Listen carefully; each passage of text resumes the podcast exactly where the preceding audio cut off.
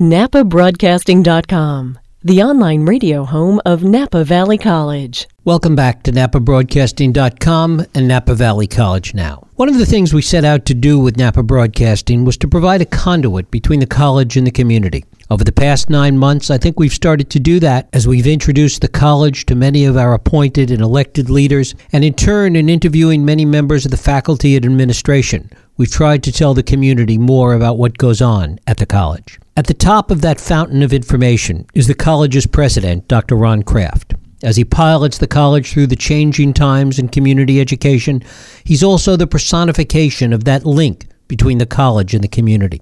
That's why it's always a treat and informative to have him here on NapaBroadcasting.com and on Napa Valley College Now to give a kind of president's report, particularly now as we wrap up the 2014 2015 academic year. It is my pleasure to welcome Dr. Ron Kraft to Napa Valley College now. Ron, thanks for coming in.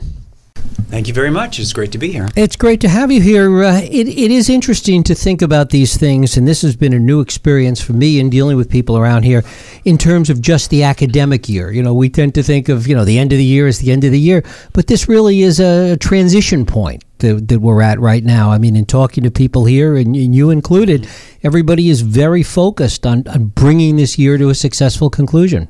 It is. It's, it's cyclical. And in fact, the energy completely changes in May.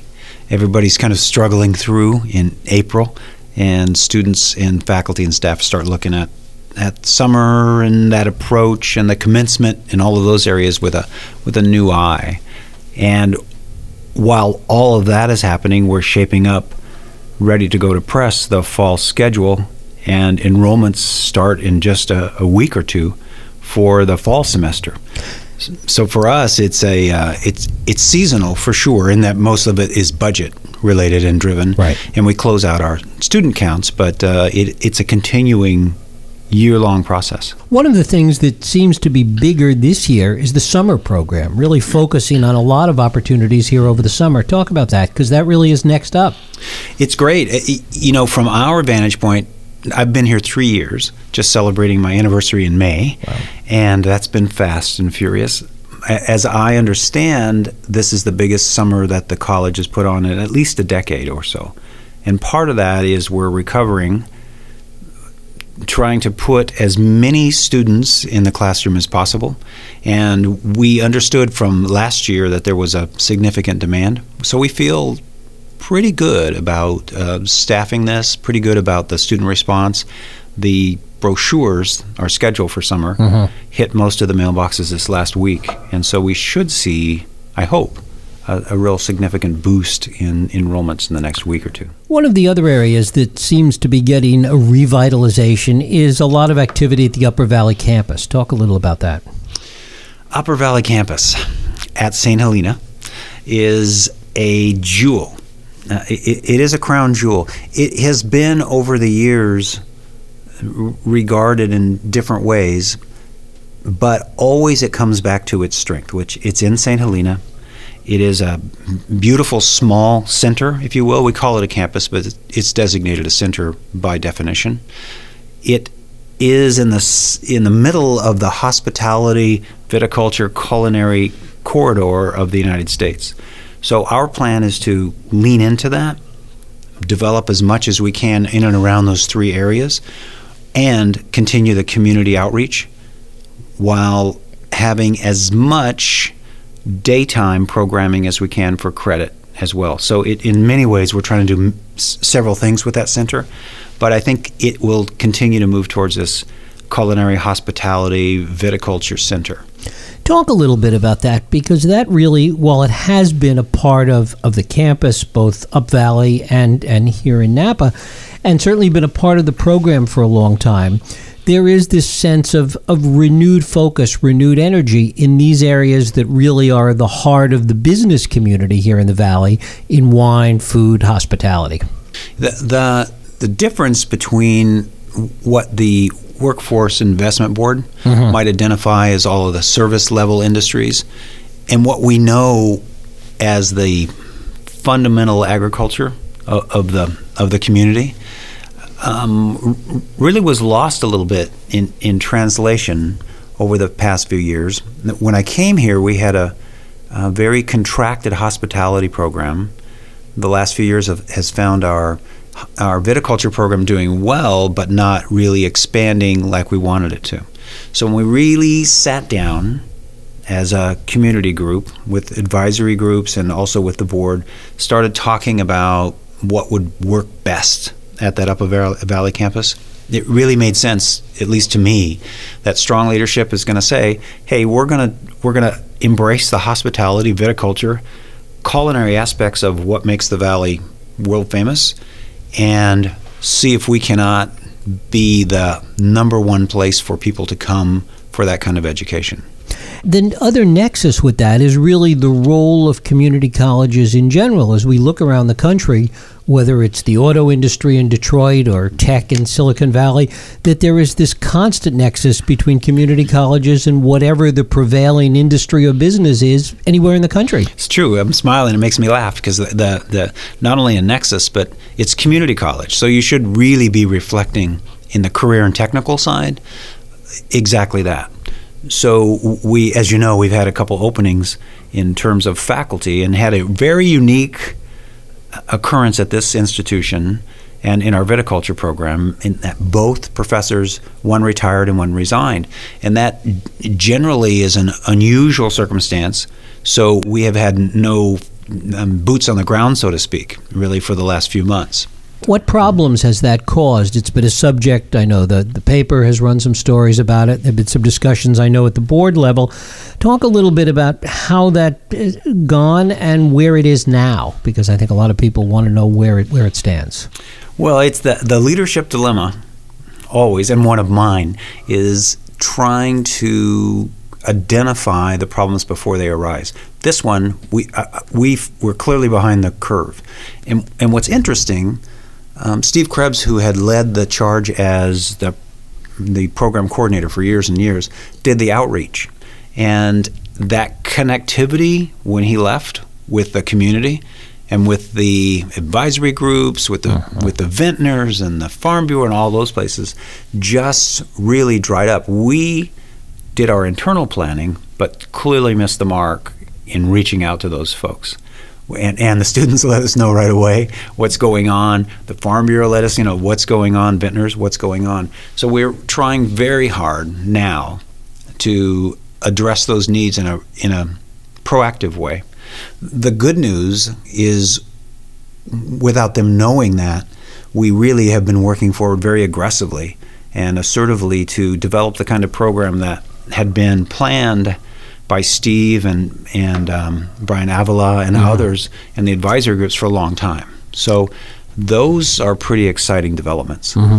Talk a little bit about how you square, as, as a leader, as the president of, of this college, how do you square that circle in that you want strong people in these positions, people like Steve Krebs that have been there for a long time and that had great tentacles into every aspect of the industry, that the problem is when they leave, they take the institutional connections with them. And there isn't another layer there necessarily because the institution is, is finite in its size, just because of the size of the community and the economics. It, it's a um, one of the books that was very popular in the 80s was a management book that talked about a big tanker and how to turn a great big tanker. And they had a little trim tab underneath. So first you had to turn that trim tab and then you could turn the rudder. And that's generally what happens here. We're a big organization and with so much going on, but basically we run it on a very thin mm-hmm. margin in terms of people and personnel. So the activity that really occurs at the program level, the dean level and the program level, mm-hmm. is amazing. And as soon as that um, as soon as Steve retired, we really felt that loss and, and, that and that outrage. So now we have to all kind of pick up those pieces. We've enlisted a couple really wonderful folks. Um, our advisory groups, our, our part time folks, mm-hmm. um, teachers are unbelievably expert and have really stepped into to the fore giving us a lot of advice. So between now and the opening of school in August, there's a lot of very exciting things. We were talking earlier about the ongoing cycle, the end of this academic year, summer programs, and of course, you talked about the catalog and programs already being planned for 2015, 2016. What time is there for you and, and other members of the administration and faculty to sit back and really reflect on the past year, the things that worked, things that did, things that went well, and really begin to incorporate that in planning for the future? It's good. We've structured it. I mean, the CEO president's spot, along with the vice president's, is a, is a uh, coordinated uh, effort towards trying to manage the daily tasks. You know, so the tyranny of the urgent, as they say, right. really intrudes. However, we do have a weekly meeting which we call cabinet of the vice presidents and other key leaders. The board has met twice now in retreat format to talk about the future of the organization. And I try to, along with my vice presidents, take some time to just work on one subject at a time. We've done a couple of those, and those are those are good. The, clock slows down a little bit. You can think about this the strategy and the and the direction, all the while, while making all of the ongoing pieces fit the the bottom line of it is exactly that. It, it comes down to, in many cases, the finances, what you're able to do. What many folks would like you to do immediately is not possible. You have to do it in terms of phases, and it can literally drive people crazy who are not in education to feel how slow sometimes our response curve feels from the outside. For an educational institution, Napa Valley College is very responsive, and we actually we move pretty quickly. But um, that that's hard to uh, articulate sometimes. Mm-hmm. Talk a little bit about as you look to next year. If you had to articulate two or three or maybe even four goals, things that, that you would like to sit here a year from now and talk about that have either been accomplished or are on the road or, or things that really are at the forefront of where you want to lead in the next year. Thanks. I'd, I'd like to. Uh, there's a. I had introduced in the 12-13 year um, a plan called the Way Forward, which is a financial look in a very strategic, proactive way at the college and how it should plan its future, understand its finances. That had not been historically a take that Napa Valley College has under has undergone. Th- this year, we're on the final pieces of finishing that. A lot of hiccups along mm-hmm. the way. Prop 30, in a good way, interrupted that plan because it infused capital where we didn't think there was capital. Right. So we slowed down a little bit. Now Prop 30 is going away. our our student growth um, dropped a little bit this year. Um, so we needed the we needed to boot that back up. Then we then this week, as as you know, and, and maybe you've heard the the governor's budget right. and update may revise looks very good um, for community colleges in general. So the way forward will be finished this summer. It's a very strategic, proactive way of looking at our finances. And again, the the underlying assumption there is to make sure from a uh, organizational side that we do not run a structural deficit, which really means we can live within our means. And that's that's critical. I think that's a promise we need to make to the community. I think it's one that rings true. Everybody else is running good, reasonable um, operations and institutional businesses in the mm-hmm. valley, and we do we do, we can as well. So that's the first one. Um, the second one, Napa Valley is, and the county is remarkable in that it's done so much of what I'll just call the heavy lifting and development in probably the last 80 months. You know, n- not a long time as as you really think about it. One of the, the pieces that we're very focused on is, and we've talked about it before, was the campus village concept. Mm-hmm. That um, housing and mixed use of the northern 40 acres of the campus's um, uh, developmental area is really something that we want to have pretty well understood and developed. Certainly a lot of conversation by next year. So if we're sitting here next year, my hope is that there will be sketches that have been surfaced. There will be general understandings between the communities mm-hmm. involved, and we're starting to move towards that in a in a very um, positive way. I think the only other thing I think about the campus in two ways. One, we have a fantastic faculty, and that is renewing itself every year. So we've hired just this year um, an additional 10. Um, it may be nine or 10, we're not quite sure mm-hmm. yet. And we'll hire a couple more next year. The year before this, we, we hired um, several others. So we're finding a refreshment of, of faculty as, as a retiring faculty, and, and um, other administrators are kind of m- moving off to you know to start their second acts in in, um, in their world. So part of what we want to do is find a balance between the what I'll call just the, the wonderful history, all the good things that have happened at Napa College and in the community, and blend that in a way that's seamless with new blood coming in. That's that's real critical. That's happening all up and down the state this year. More mm-hmm. retirements this year than there have been in many many years. Why is that? Do you think? Well, I think a couple reasons. The the fundamental landscape of community colleges has changed. Mm-hmm. It used to be just a great teaching, learning environment, and there were very little requirements in and around compliance and HR and safety and health.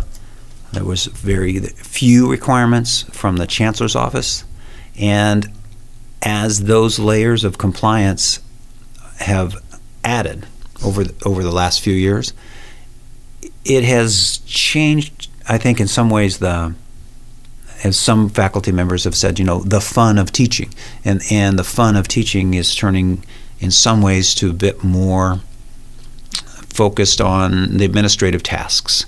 So our my goal and our goal is to keep our full time faculty as much as possible in the mm-hmm. classroom I- infuse that, and it's just a different world. It, the the community colleges are looking to be the most important segment of higher ed, clearly in the United States. That that from President Obama all the way down, that intercourse of of um, in, incredible community colleges is really it.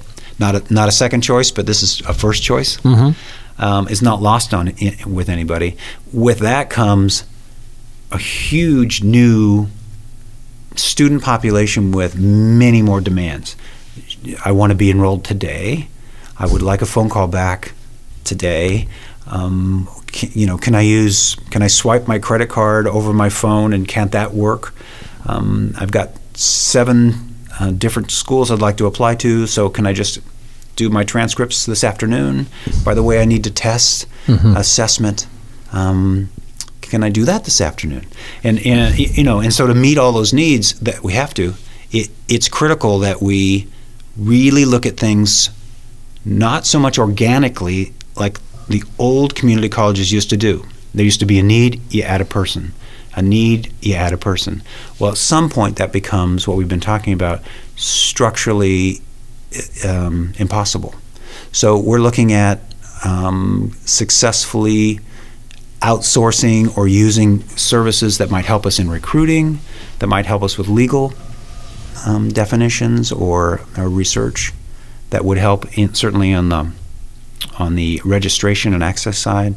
So all that's kind of this larger look of how education is really moving. Right. In a really kind of creative destruction way, one assumes, and I, I don't know this, that as there is more focus from one end of the country to the other on community colleges and more awareness, more money available, more federal focus, that there are going to be companies that come along that try and provide some of these outsourced services to make it more efficient for community colleges. Mm-hmm. The um, I was listening to a report this morning, and this is analogous to what you just said.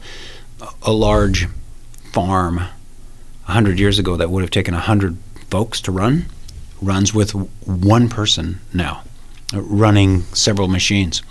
And the teaching learning side is critical and, and is going to have to always stay that way, I think.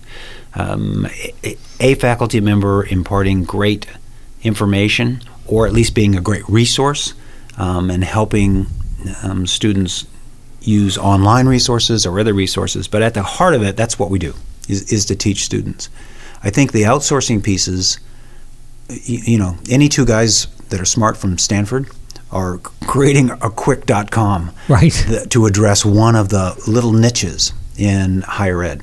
And we see them sparking up.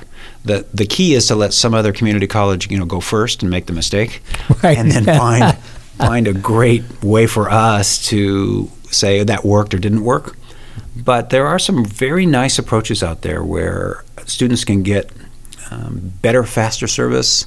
It saves the institution um, money, time, and energy. Lets us focus back on what's you know more in our our um, pocket, so to speak. You mentioned student growth before, and that's certainly an important focus. What holds that back? What's needed to create more student growth, in, in given the, the limited size of this community and competition in nearby communities from Solano, Santa Rosa, etc.? It's complicated. You know, part of what I had done in the private sector for a few years when I was out there was strategically consult large companies on branding and outreach. And it's served us well, I think, here. At least I believe that we have a very good handle on um, both the strengths and weaknesses of Napa Valley. The biggest strength is we're completely known by everybody. Everyone knows l- locally, statewide, and worldwide Napa Valley College. Reaching out to our own community base, clearly the biggest underserved is a Hispanic Latino group. They, they really need to be able to access our our classes in a different way. Santa Rosa, completely different template of a community college, a large regional, you know, four or five times the population base, four or five times the size. Um, Solano, the same size, um, and a little smaller, but a, a big outreach. So that leaves Napa Valley College um, poised perfectly, in, in an optimistic way, to address the needs of our county. It's I was you know by way of qualitative, I was talking to students last week. They love the college. It is a it's safe, beautiful to be on, very comfortable, and I think with our key programs, the viticulture and and uh, performing arts on two ends of it, and then all of these other what I would call a very full complement of of what a great small college can have. We've done a pretty good job of balancing that, and I, I'm I'm pretty confident that what keeps the the college on the cutting edge of of education is going to remain. On the competitive side, one of the advantages that we have going is the disadvantage for privates. So we're not quite big enough to attract the the big private um, com- uh, colleges. Although um, there are other competitors who who go out there. So there's there's independent cooking schools, and there are um, e- even some some wineries that do um, educational pairings or you Right. know, things around the edges. So it, it's a real interesting dynamic. The, the the key is to stay focused, really look at student needs, and uh, stay ahead of that curve. What are you hearing in terms of student needs? As you mm-hmm. talk to students, as your vice presidents talk to students, what filters up in terms of what students need? I mean, we've talked about the obvious in terms of wine, food, hospitality, mm-hmm. the various things that are offered in career and technical, and of course, transfers. But what beyond that do you hear from students? They as typically as it as it can be, the, the community college is a really unusual, I think, fantastic um, social experiment. It- you know, we're far and away the most important in the nation, as you know, California, and inside California, our community college is uh, a good profile of the kinds of different classes that students need. So, so all that is to say that a large percentage of our of our students really are still figuring out their life path. Mhm. We're not allowing them the kind of luxury that maybe you and I had back in the day, saying, you know, I'm going to wander around the campus Right. for a few years and figure that out. So our vice president, Oscar DeHaro, and the student services side, along with Terry Giugni on in the instruction side, are really looking at helping students through counseling, through their educational plans, which they have to have now by law, Right. um, focus through. All that really does is make parents extremely happy because their students now, of that age, have a plan. Here's the plan. These are the years. These are the classes. Now, if they if they stray from that, so be it, and they can they can adapt.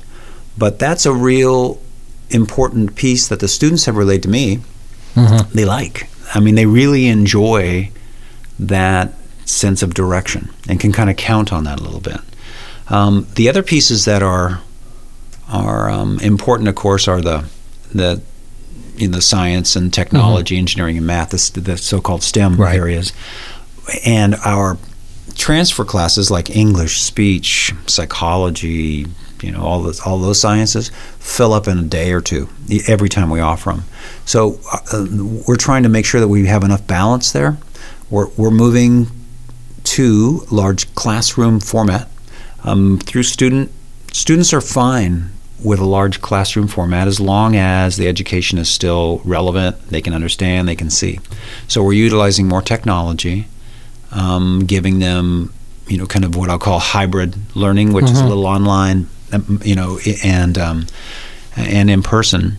Um, that will help a little bit um, for us to serve more students in those highly impacted pieces. And then when we get to really understanding, we're doing an up, upgrade this year to our educational master plan. Not quite sure how we're going to yet proceed through that, but that will happen over the summer and the early fall. Mhm. To what it, it's a snapshot in some ways of what we're offering, what should you be offering based on the look of the valley in the next three to five years, and how does that square up.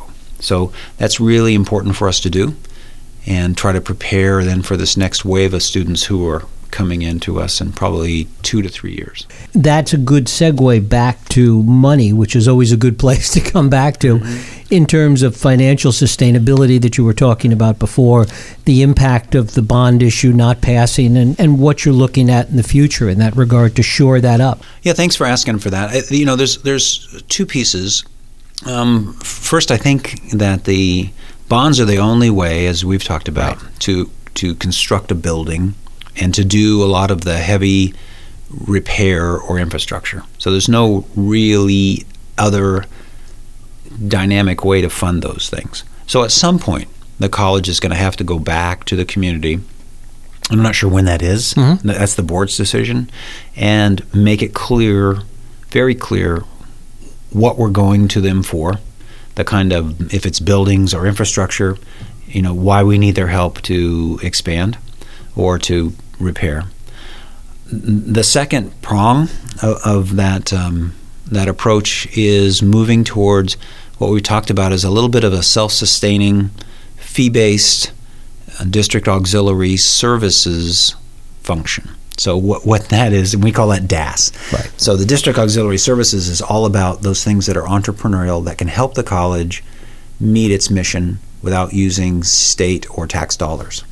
And examples are the, the cafe or the bookstore. We're very hopeful that the, the income stream from Campus Village and other developmental pieces Mm-hmm. um, can help us offset some of those costs. While we grow, we can only grow a certain amount. We don't ha- we don't have uh, unlimited growth. So the the state tells us how much we can grow each year. So it was prior to this update, we could only grow by one percent next year, which was a n- not a lot. You know, fifty full time students. Um, I think they're going to increase that. This it looks like up to you know even a potential three percent, which is um, a challenge for our, our college. But the the, fi- the finances really are um, those those three big prongs. You know, student um, driven um, equivalents through the state. A- Anything and everything we can do through the you know restricted grants or the district auxiliary services, and um, the place that we've really left off and where I'm focused very heavily is on w- the outreach um, through the the valley for foundation and giving.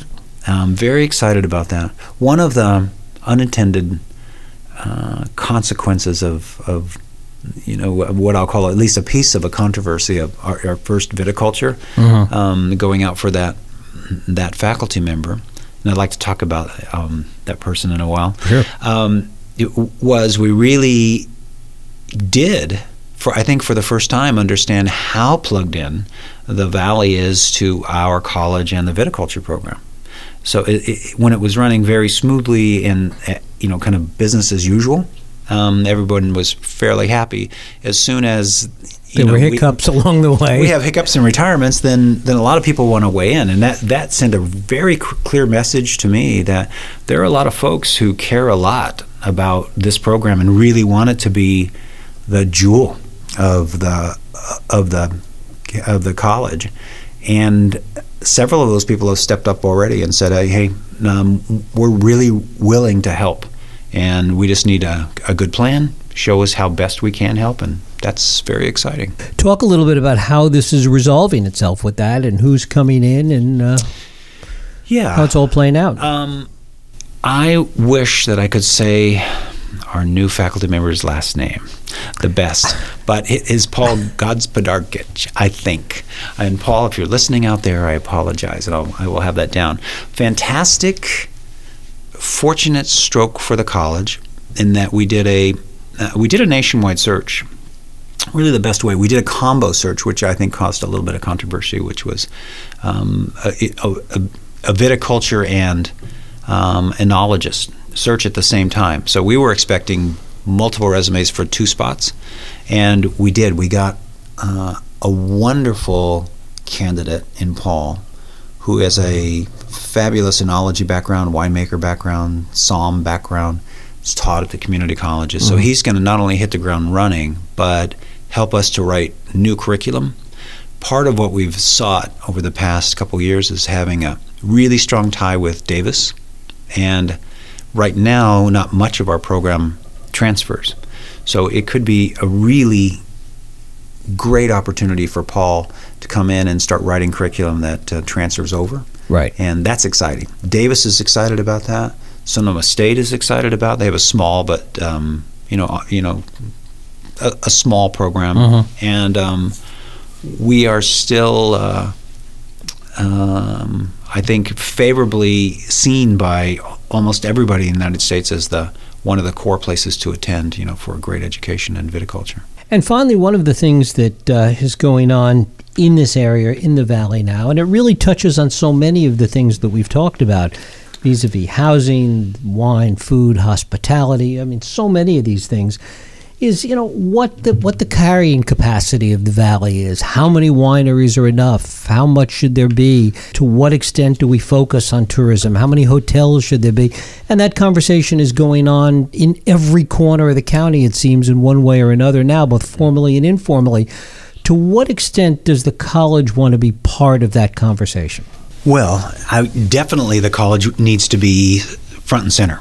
And we've talked about it, and even in your opening today, I mean, part of my goal, and we related to it a little earlier, is to be very front and center for the college, a, a spokesman not only for the college but the community.